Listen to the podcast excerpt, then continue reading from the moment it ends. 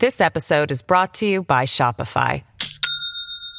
Do you have a point of sale system you can trust, or is it a real POS? You need Shopify for retail. From accepting payments to managing inventory, Shopify POS has everything you need to sell in person.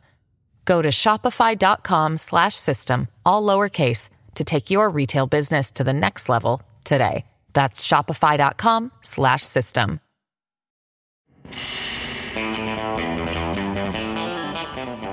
Welcome to It's All Political, the San Francisco Chronicle's political podcast. I'm Joe Garofoli, the Chronicle's senior political writer, and today we're talking with Jennifer Carroll Foy.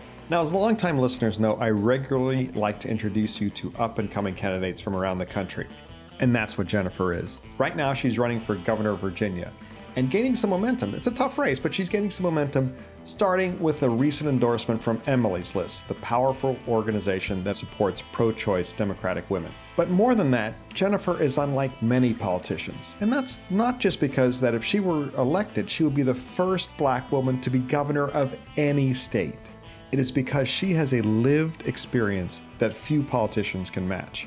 From being one of the first women to graduate from the Virginia Military Institute, to dealing with tough times financially after she had her job hours cut during the pandemic. As she says, I don't have to empathize because I understand. And now, here's my conversation with Jennifer Carroll Foy. Jennifer Carroll Foy, from your home in Woodbridge, Virginia, to my daughter's bedroom in Oakland, California, welcome to It's All Political. How you doing? Oh, I'm doing well. I'm so much better now that I'm here with you. Excellent. I really wanted to have you on because you have an incredible life story. And as you like to say on the campaign trail, unlike many candidates we see out there today, you have walked in people's shoes. And so we're going to stick with a little bit of your life story, which is very interesting. You were born raised in Petersburg, Virginia, and by your grandma. That's absolutely correct. Tell us a little bit about that. She raised you, and then but she worked at the local hospital there, a mental hospital there. But then she got ill. And tell us about that and how old you were. Absolutely. So, you know, Petersburg is my hometown. It's a place I love. It's where my roots are. And I'm a daughter of that area. And I can tell you that it was once an affluent place. But when businesses closed, jobs left, despair crept in. And there's so many communities throughout Virginia who share that same story of politicians making false promises, leaving communities and predominantly African-American communities like Petersburg behind in the dust. And so luckily I was raised by my grandparents, but specifically my grandmother, who had me in church 3 days a week. Ooh, 3 days. Yeah, that's right. That's choir rehearsal, that's Sunday school, there's children's church, there's regular church. Wow. And so it taught me, you know, to be a woman of God and to lead with my values. And so it's my job to house the homeless and feed the hungry. It really doesn't get any simpler than that. And I watched her as she did those things, as she worked at Central State Mental Health Hospital, volunteer in our community, even let people from our church who fell on hard times come live with us until they wow. got back on their feet. And so, you know, seeing up close and personal at a young age, I believe I wasn't in my 20s yet. I want to say maybe like 19 or so. And I remember her having a stroke and becoming a quadriplegic. Oh my goodness. And having to sit at my dining room table with my aunt, trying to decide if we're going to pay for our mortgage that month to keep a roof over our head or for the medications keeping my grandmother alive. And you had to cut back on medications and such, right? Because that's what a lot of people do. That's right. All of the prescriptions and medications that she needed, we just couldn't afford. So some, we actually cut up her pills to make them last longer because that's all we could afford to do. Well, others, we just hope for the best.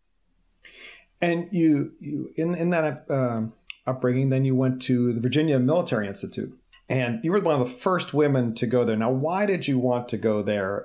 You would be going to an environment where it's mostly men. It's a military environment. Tell us about why you made that decision. Absolutely. I ended up at VMI because someone told me that I should not go and I could not go simply because I was a woman. I'll never forget being in my high school JROTC class, and we were watching the Virginia Military Institute Supreme Court decision on TV. And I didn't know that there were colleges I couldn't attend simply because I was female, and that VMI spent millions of dollars to keep women out of its doors. And the men in that class said things like, well, women are born inferior, Our brains are smaller. We just can't do it. We can't get it done. We cannot reach the same levels as men. And so I remember hearing former Supreme Court Justice Ruth Bader Ginsburg in that opinion. And she said that women can do all things if given the opportunity. And if a woman wanted to go to VMI, then she should not be denied. And so that's all I needed to hear. And I turned around and I told those men in that class, I said, I'm going to go to VMI because I'm just as powerful and smart and capable as any man in this class. And they all protested. And my best friend at the time, he was going to go to West Point. And he walked up to me and he said, you know what, Jen? I was going to go to West Point, but now I'm going to go with you when you go to VMI because I want to be there to watch you when you fail. Oh, and man. When he said that, I said, challenge accepted. Wow. So another male in our class went and I went. And when they got their head shaved bald, so did I. When they put on a man's uniform, I put on a man's uniform. And for years, I marched, sweat, and bled beside over 1,000 male cadets. But at the end of the day, out of the other two men who went with me to VMI, I am the only one of us to walk across that Virginia Military Institute stage. Wow. What was that lonely being the only woman there? Yeah, it was absolutely lonely. It was lonely. It was, you know, scary. It was something I would never, you know, at this day and time, like encourage anyone else to, you know, do because it was at that time dangerous actually. Yeah. Because many of the men had it made up in their mind that by any means necessary and at all costs that I could not and should not be able to graduate and have a degree with the name Virginia Military Institute, you know, and, you know, on that degree. Like I would ruin their legacy. I did not belong. And so there are some things that happen that will always, you know, not be repeated, but it's truly unfortunate. But I can say that it really helped make me to be the woman that I am today, to be able to withstand whatever is thrown at me. It has, you know, broadened my shoulders and strengthened my back to be able to carry the entire weight of the Commonwealth of Virginia and on this race to become the next governor. What was your toughest day there and what got you through it? Oh, I have to say that every day was tough. It was, you know, it was one time that I think I suffered almost 3 days of sleep deprivation. I wasn't allowed to eat. And some other, you know, things, unfortunate things occurred. But at the end of the day, you know, one of the things my family would do is that I would call and I say, okay, I'm done. I quit. Come pick me up. And VMI is actually in the middle of nowhere. It is far out. You have a barracks, and there's not mass transit. And so unless someone like literally physically comes to pick you up, you can't go anywhere. And so my family were like, oh, okay, you know, we're getting in the car, we're, you know, our bags are in the car, we're on our way. And Joe, they would never show up. So I wait and I would fall asleep and there would be another day. And thinking back on it, I'm like, that's pretty smart. That's pretty smart. And then you came out of there and you went to law school. And you became a public defender. Why'd you want to be a public defender? I know, you know, of course, the story of Kamala Harris and grew up around here, a couple of miles down the road from me here in Oakland. And she said her family was like, you know, they wanted her to be a public defender. And he's like, no, I want to be a prosecutor. I want to change the system from the inside. And so what was your philosophy on that? So I tried different practice areas. So I tried civil litigation. It didn't move me, just people fighting over how much money they should get, whether it was, you know, $1 million or $1.1 million. What did move me is injustice, you know, unfairness. You know, I explain to my clients, I am that brick wall protecting you from government overreach. My job is to make sure that your constitutional rights are protected at all costs. Sometimes I tell my clients that, you know, my job, and I tell people when I describe what I do as a public defender, I'm not telling you what I do, I'm telling you who I am.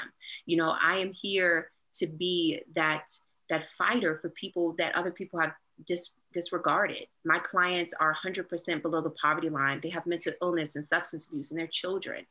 The people that you step over on the sidewalk, right? Those are the people that I am going to bat for in the courthouse every single day. And, you know, as we have all recently noticed, is something that I've known for a very long time, and so do so many other public defenders, is that the system is unfair and it is unjust. And it works differently if you are wealthy and white than if you are Black, brown, and poor. And that shouldn't be the case, but that is the reality. And so fighting those fights and going into that courtroom every day to make sure the right thing happens or the best thing happens, then that is my job. And that's something I'm very passionate about. It doesn't feel like work. It feels like a calling. And when you have a calling on your life to give a voice to the voiceless and to fight for those who can't fight for themselves, I can tell you it's the best feeling ever. Did you, how was your career and the way you approached it shaped by how you grew up? Oh, I think that. And where you grew up. Absolutely. Growing up in Petersburg, Virginia, you know, in one of the poorest communities in all of the Commonwealth, I could tell you that it is my lived experience, you know, seeing people work 40 hours a week and bringing home $14,000 a year and having to cut up prescription drugs to make them last longer myself, you know, having to make those hard decisions between mortgages and medications and going to underfunded schools and having unlicensed teachers teaching in classrooms. I mean, because I have gone through that, I am better on the other side, because I see the opportunities that we have and the things that need to be fixed and the broken systems and the, you know, politics as usual that has failed so many Virginians. And that's why I'm in this race and I'm running for governor. It's what made me become a public defender and a foster mom and a community activist, because I always want to put my advocacy into action. And I want to build a Virginia that no one has to have the same struggles that I did. If we're still having these same conversations in my children's generation, then we've done something significantly wrong. So I think that the lens that I see things through, you know, is because of where I come from. And it informs how I fight and who I'm fighting for, those who have been ignored, neglected, and left behind for too long, and to repair what's broken in our healthcare system, in our economy, in our environment, in our education system. And I'm willing to do whatever it takes at all costs to make that happen. You say you were a foster mom, and then you got married with a fellow VMI graduate, correct? Yes, my husband went to Virginia Military Institute. He did. And he said, I think you joked that he met you when you were bald, so that was, you know, he was interested in you, not your hair or anything like that. Love. It must be love. Well, my wife is still into me, and I'm bald. So you got pregnant as you were running for the Virginia House of Delegates, correct? That's right. If I got the timing right, and then this is something that I don't think. Pretty much never happens to most candidates. You were put on bed rest. It was a difficult pregnancy. You're put on bed rest, right?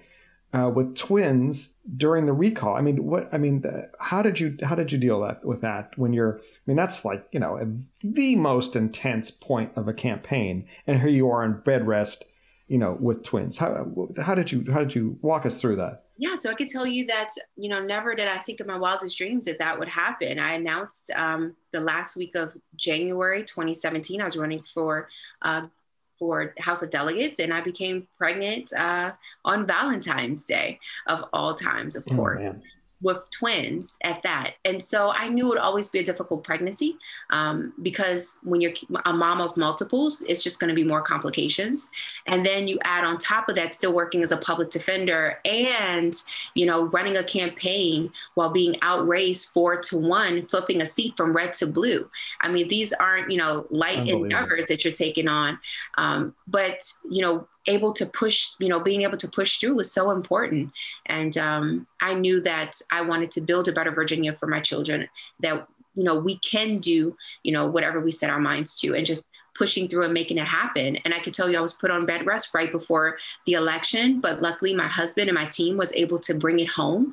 And then, yes, I gave birth during my recount, pretty much, because margin only 10 votes. So went to automatic recount, and I had no money left. And luckily, Emily's List came through, and they paid for my recount attorney. They said, you know, we got an emergency here, guys. We have a candidate here. She's giving birth, and she won her race, we think, but we got to help her out. So luckily, organizations like that are there to help people like me in those situations, because we ask women and, you know, moms to run, but we got to be there with them in the trenches. And that's what happened. And we brought home the win, and the rest is history. But that isn't quite the end of the story on that, because after you had the twins, and they're doing very well, you were not feeling well. What happened there? And at first, the medical folks you talked to kind of blew it off, correct? Oh, that's correct. That is absolutely correct. So, you know, after I gave birth to my twins, I actually had pain after I gave birth that was worse than labor, and I didn't think that was possible. And I complained and I complained, and I notified the nurses and the doctors, and they told me repeatedly that it's common, it's normal. You know, they just gave me more prescriptions and wrote me off. So I wasn't believed, I wasn't heard, and I wasn't seen, but I was sent home before I should have been and before I was ready. And I'll never forget, you know, I was walking and then I just fell to the floor, fell down to my knees because the pain was so excruciating. I couldn't move. Oh, and luckily my husband, Jeff, you know, he said, this is not right. This cannot be normal. And he picked me up and he put me in the car and rushed me to the emergency room, where they immediately admitted me and informed me that if I would have stayed home just a few more days, I would have definitely lost my life. And so that is the, you know, Black maternal mortality phenomena, where because of racism and bigotry and discrimination, you know, it is costing Black and brown women our lives. And so it has to be addressed in a real way, even in Virginia, we're the 10th wealthiest state in the nation, but women are dying at third world country rates, and it's absolutely absurd. So taking on that challenge, and after I became a legislator, it's one of the first things I took on to make doulas covered by Medicaid so women can get the culturally competent care they deserve, because you should not have to have a Jeff Foy in order to survive childbirth. But what you do need is a governor who understands and who gets it and who will pass bills and budgets to ensure that we reduce the Black maternal mortality rate and this does not continue to happen. It is, it's like 243 times, Black women are 243 times more likely to die in childbirth than white women. It's an unbelievable statistic. By the way, Terry McAuliffe, one of the people you're running against, he wrote in his book that he left his wife in the delivery room to attend a party at one point. So there's a difference between the candidates here, I believe. Stark contrast. Okay. We'll have more of my conversation with Virginia governor candidate Jennifer Carroll Foy after this short break. This episode is brought to you by Shopify. Do you have a point of sale system you can trust, or is it a real POS? You need Shopify for retail. From accepting payments to managing inventory, Shopify POS has everything you need to sell in person. Go to shopify.com/system, all lowercase, to take your retail business to the next level today. That's shopify.com/system. And now, here's more of my conversation with Jennifer Carroll Foy. Now, you decide to, when the pandemic hits, you and your husband both employed, but in fact, you both work at a couple jobs. Is that accurate?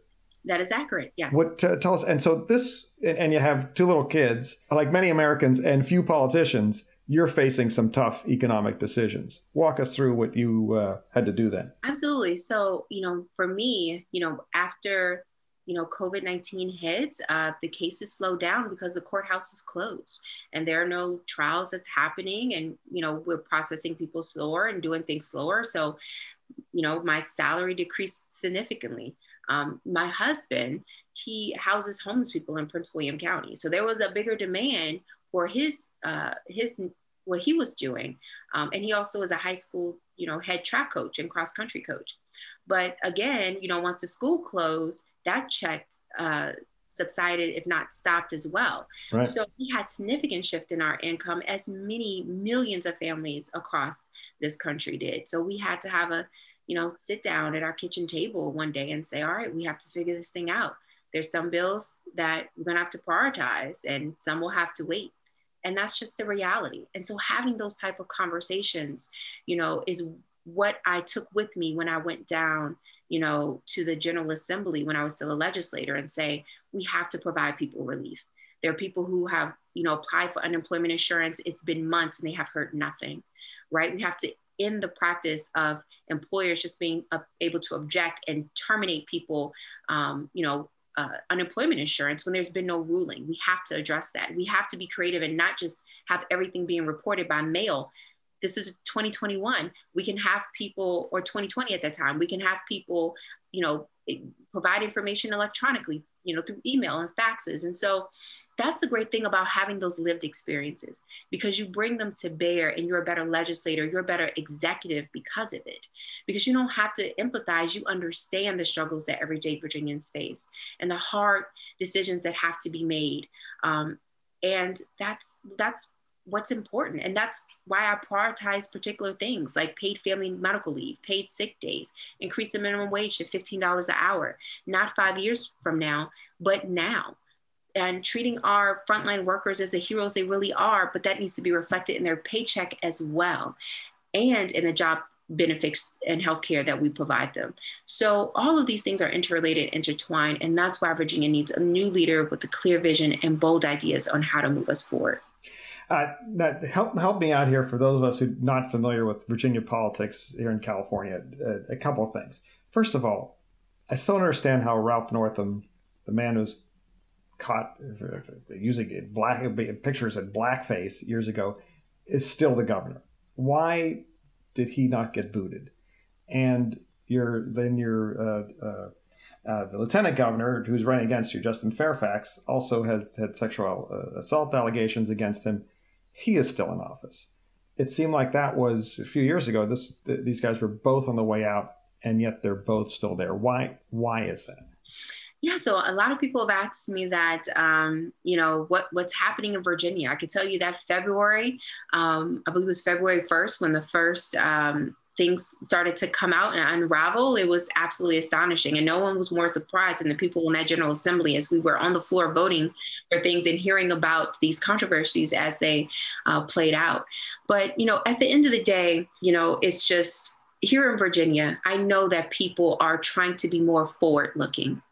Right. And we're trying to say, you know, what can we make of this and how can we build things back better because of it? And I think that Governor Northam, he made a commitment to racial reconciliation. And there were many, many strides that came from that, I have to say. And it forced a lot of people to have a lot of conversations about us in Virginia having a history that's rooted in the Confederacy, but how are we going to celebrate our diversity and move us into the 21st century? And so getting to work as a legislator is something I'm really excited about. So passing a bill to prohibit the use of chokeholds by law enforcement officers and actually ending pregnancy discrimination, chief co-patron of the Crown Act. So people of color can no longer be fired if what naturally grows out of their scalp, ending Black girl school pushout. So I carried a bill that says you cannot tell children that they cannot come back to school until they take out their braids, locks, and off their hijabs, their religiously significant headgear. And so all of those things we were able to usher in and get done and, you know, beat back voter suppression, making Election Day a state holiday, repealing strict voter ID laws, no excuse absentee voting. We were able to use, you know, these unfortunate instances that happened here in Virginia and use that as a springboard to say, you know what, we are going to do big, bold, progressive things and move Virginia forward in a real way and have these uncomfortable conversations. And I'm excited to have been a legislator and play such a large role in ensuring that we build a more equitable Virginia. As I say, you represent and come from a predominantly Black city. How do you go to those parts of Virginia that are the Old South, that are, it's a long time ago in some of those places? How do you appeal to voters there? So I think at the end of the day, what matters are the issues that you fight for, and will you be their voice? So I'm excited that a large percentage of my policies that I'm fighting for will help people the most who are in rural and Southwest Virginia, the people who, you know, most people think will never vote for a Democrat like me. But I'm fighting for refundable working families earn income tax credit. So if you make $20,000 or less and you file taxes, it's refundable. That helps the majority of people who are in ruby red areas. When I'm talking about, you know, unions and how I have more union endorsements than any other gubernatorial candidate, the people who are building our road bridges, painting our schools, and our federal government workers, they stand with me because I stand with them. And I know that a job with a union is the best, most efficient way to the middle class. Mm-hmm. Many of them are in your rural and Southwest and ruby red areas. But at the end of the day, $15 minimum wage, expanding Medicaid, it helps everyone. And so I have policies that crosses all sections. And I believe that when you fight for people, they will fight for you. When you stand with them, they will stand with you as well. Because at some point, you have to ask yourself, who's going to bring more to my family? Who's going to improve our quality of life? And if the way you've been voting and things you've been doing have been working, then maybe you need to do something different. So we offer a lot of options. We are a unifying candidate, which is something I'm very excited about because there's been so much divisiveness over the past couple of years. Virginians are looking for someone to vote for, and that's an inspiring candidate who has a record of getting things done and who's going to move Virginia forward in a real way. I want to ask you about marijuana that is going to be legal in Virginia by the time you take office. And how do you know, one of the challenges we've had here in California and other states is to we talk a big game on equity and how to make sure everybody has a chance, regardless of your color, to have an ability to own, to get some money out of this. And it's here we had a problem with a lot of the money, a lot of it. The places, the dispensaries were, and some of the big operations here were the tech people bought into it. That tech money came into it. What's your plan for making sure that the system is equitable there, regardless of who you are? So I'm excited to say I carried the bill to legalize marijuana for several years, and we finally got it done here in Virginia. But the most important lift is ensuring that the social equity programs are implemented and fully funded in a meaningful way. So some of the things that I will get done as governor is ensure we have expungement of all marijuana convictions, not just sealment, which is the current status of affairs today. Sealment, people can still, we need full expungement as if it never existed. Also, the people with- Sealment means your record is sealed. It just doesn't mean it goes, it's not expunged. That's the right difference. Okay. That's right. Particularly people can still unseal it and still see it, but okay, we want expungement totally gone. Right. That's a big difference. Huge difference. And then also ensuring that the people who have been punished and penalized for doing something that's now legal, they are the ones who get the first licenses. So you're right. We do not want, Joe, the Walmart of marijuana coming into Virginia and scooping up all of the licenses and then relegating Virginians to lower class levels of sales, like working the cash register and stuff. We don't want that.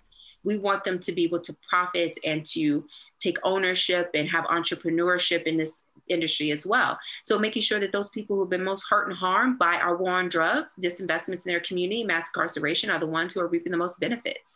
So having that, those programs in place is something that's very important. It's something that I would do as governor, but then also making sure 40% of our revenue go towards expanding to get us to universal pre-K for every 3 and 4-year-old. And then also 40% more of that revenue going towards social equity programs that's going to uplift those communities. So day centers, childcare centers, having community service boards that's going to help people with drug addiction, mental illness, diversion programs, more money for at-risk schools. Our Title I schools have high percentages of free and reduced lunch and English as a second language learners and special needs children. They will get even more millions of dollars added towards that at-risk add-on. Those are the things that we need to do. Have STEM summer camps for our children to learn skills and trades and build that pipeline from high school to a job. That's what I will get done as governor, because that's how we're going to beat back child poverty. We're going to really address the racial wealth gap and have true equity here in Virginia. I want to ask you one or two more things. One of them was you just got the nod from Emily's List again, but you're running up against your chief rival. It is your chief rival. It's Terry McAuliffe, former governor, but before that, a major Democratic Party fundraiser, one of the greatest fundraisers of all time, and he could call in all his buddies, the Clintons, to come in and do appearances and such. You, as we've detailed, you're not coming from family money, and even Barbara Lee is on this very podcast. We've talked about it, the challenge, even for Barbara Lee, an icon, for a Black woman to raise money in politics. How are you doing that? And what's, talk about the challenges there and what you're doing to overcome that. Yeah. So I could tell you, Joe, that, you know, power begets power. And, you know, these systems aren't made and created for a person like me, a millennial, a woman of color with young kids to run and win for office. And that's, you know, why we're here to shake up the system in politics as usual. You know, women, we're not begging and asking the patriarchy for permission. We're kicking in the door and we're taking what's ours. And that's why this moment is so exciting, because it really is about, you know, organized people beating organized money. And I feel so confident that we're going to make that happen, because we have the resources, we have the message, and we have the mobilization and organization of people to get it done. A lot of the groups who helped bring home the win in Georgia, we're going to replicate that here in Virginia. There is a groundswell that's happening underneath our feet, which is really exciting, because our message resonates with the people. They see themselves in me in this campaign and this election, because it's really about the past, Terry McAuliffe, versus the future, which is me. And Virginians are ready to move forward and not back. And so I can't think of it any more simpler than that. And it's really exciting to see what we're building here. I mean, I like to tell people that everything is impossible until it's done. And, you know, like all the other things I've done in life, I've always been told no. Nothing has been given to me. Nothing has been easy. Making it out of Petersburg, being one of the first women to graduate from Virginia Military Institute, running for the House of Delegates while pregnant with twins, flipping a seat from red to blue. One of the things that people will learn about me very quickly is that I eat no for breakfast. And so this race is no different. That is a hell of a bumper sticker. I eat no for breakfast. I love it. Jennifer Carroll Foy, thank you so much for being on It's All Political. Good luck in your race. Thank you, sir, and thank you for having me. Okay, I'll talk to you soon. Talk to you soon. I'd like to thank you all for listening and hope that you and your families are safe and healthy. I'd like to thank Jennifer for being on the podcast today. I'd like to thank Taya Francesca Price for producing this episode. And of course, a shout out for our fabulous theme music. That song is Cattle Call, written by Randy Clark and performed by Randy Clark and Crow Song.